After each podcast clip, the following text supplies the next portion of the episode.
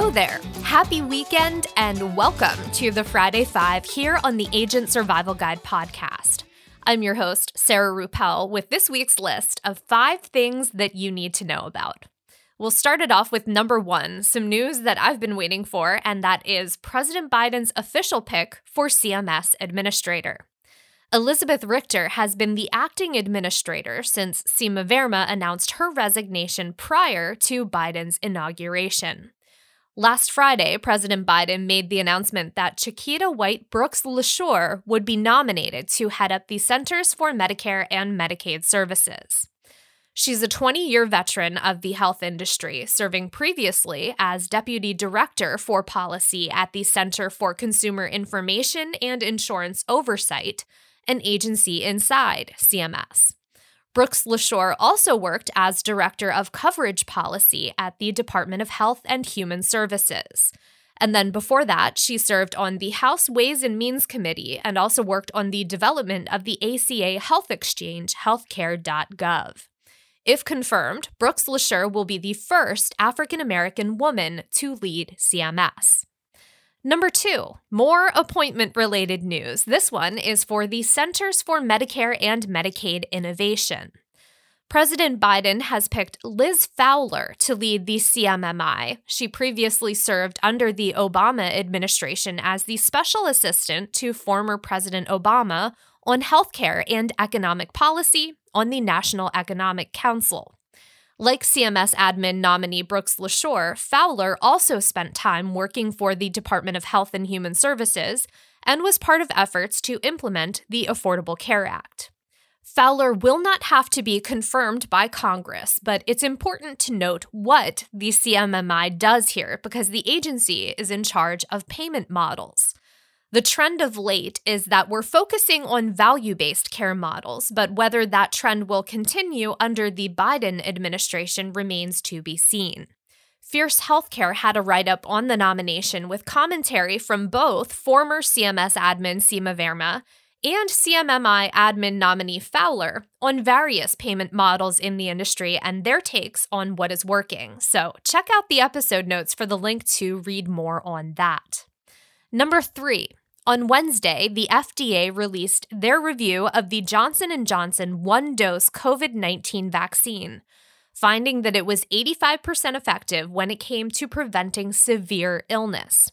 The 66% number that you might have been hearing about in reference to the Johnson & Johnson vaccine, that number is the efficacy rate when moderate cases were added into the data. Now that clinical trials have wrapped up and the results are in, the FDA could grant emergency authorization of the Johnson & Johnson vaccine as early as this weekend. Officials have been eyeing the Johnson & Johnson vaccine particularly because it is a one-dose vaccine that can be stored in refrigeration for months as opposed to the vaccines currently offered by Moderna and Pfizer here in the US. We'll be linking to a write up in the Washington Post that dives a bit deeper into the data from the Johnson & Johnson clinical trials. It also addresses the COVID-19 variants that have mutated from the original strain and how they might affect vaccination efforts. Number 4, if you're suffering from Zoom fatigue, we've got some tips for you. When you think about video calls in general, they're very different from in person meetings. Our faces are showcased much closer up. There's that feeling that we need to be looking directly at the camera, yet staring at a camera for the entirety of a meeting feels weird and can come across as awkward. And there's just a lot of internalized anxiety involved with the whole experience. The first tip I'll mention is to position your camera further away and move during the call. So I've got one half of that down because of the placement of my webcam. Mine is on the bottom of my laptop screen, so I've had to elevate it on a stool to get it at an angle that is not totally awkward. You can see what I mean on Instagram. I recently cleaned up my workspace, so I posted a new photo. You can check that out. I'm on Insta as the Sarah J. Ruppel, and I would love it if you followed me there as well as here on the podcast. The other half of that tip is to move. And along with this, I do have to say, exercise some caution here and read the room as far as the level of moving around you choose to do. I don't recommend taking your colleagues with you on your morning run. That's probably taking it a bit too far.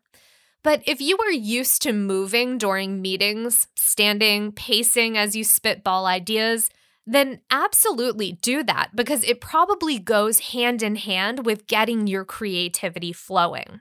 And then the other tip I'll mention here attend meetings in audio only mode every now and then to give yourself a break.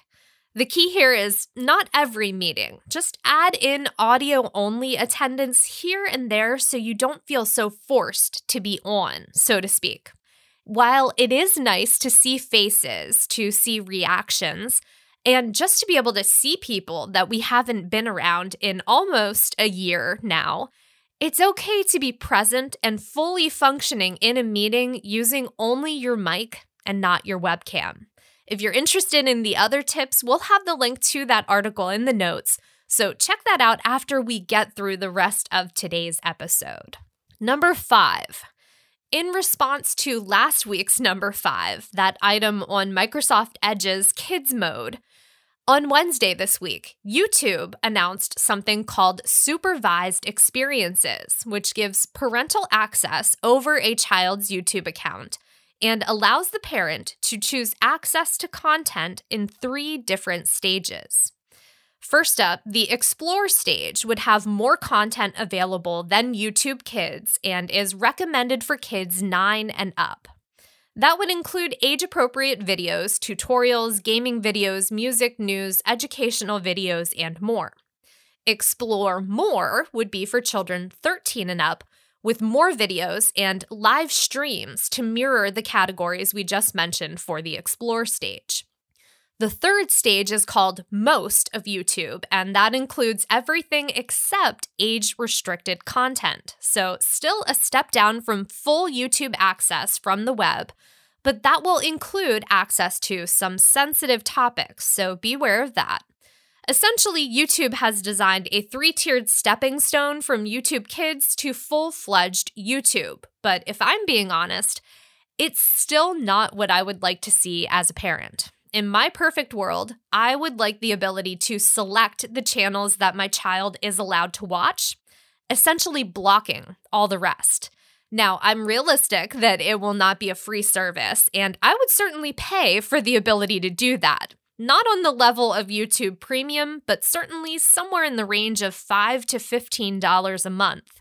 And I'd even be okay with a cap on channels that would be allowed, the ability to switch those channels out and the like. But I do realize that we're probably a ways away from subscription levels for social media services at that much of a personalized level. But I could certainly see that coming in the future. That being said, though, let's get on to the bonus this week, which is very exciting if you've been missing brunch with friends or family. Dunkin' has announced that their spring menu includes avocado toast. The slice of sourdough bread will be slathered with avocado spread and sprinkled with a dusting of everything bagel seasoning, which sounds absolutely delightful. And if you're worried about how that will be served, it comes in a box that will prevent the spread from getting smeared or transferred. In addition to avocado toast, and in keeping with the theme of green, a glazed donut topped with matcha powder that I'm excited to try. Dunkin' also announced a grilled cheese melt with or without ham, you choose. As far as drinks, Irish cream flavored coffee for St. Patty's Day, obviously. Lots of cold brews cold brew with sweet cold foam, chocolate stout cold brew with sweet cold foam, and the Charli cold foam is coming back. Last but not least, and I'm not sure what color this will end up. I feel like teal would look pretty cool, but it'll probably just end up being green. A blueberry matcha latte, which sounds amazing. I will definitely have to try it. That can either be hot, iced, or frozen. Personally, I prefer my matcha cold, but that's just me. Dunkin' is definitely coming for spring, and I have to say, I'm intrigued by the matcha offerings. Might have to get those. And the avocado toast just to try it out. So make sure you're following me on Instagram because I will definitely post those there once I find them and get a chance to sample them. You'll find me at the Sarah J. Ruppel, and I do post about each episode of the podcast on there as well. It's a good place to follow along if you want to stay updated on all things ASG podcast. But the best way, hands down, is by following or subscribing in the podcast app that you're listening on right now. It doesn't take too long to do it either. Just navigate back to our show listing and tap on the follow or subscribe button. Thank you so much for taking the time to do that. We love getting new subscribers, and it lets us know that you like what we're doing here on the podcast. So if you love the Friday Five, let us know. Thanks for taking the time to listen today. I hope you have a great weekend. Stay healthy, stay safe out there, and we will see you next week. The Agent Survival Guide podcast is a production of Ritter Insurance Marketing. This episode was written and produced by me, Sarah Ruppel. Script editing by Brianna Lowe. Artwork by Nick Smith.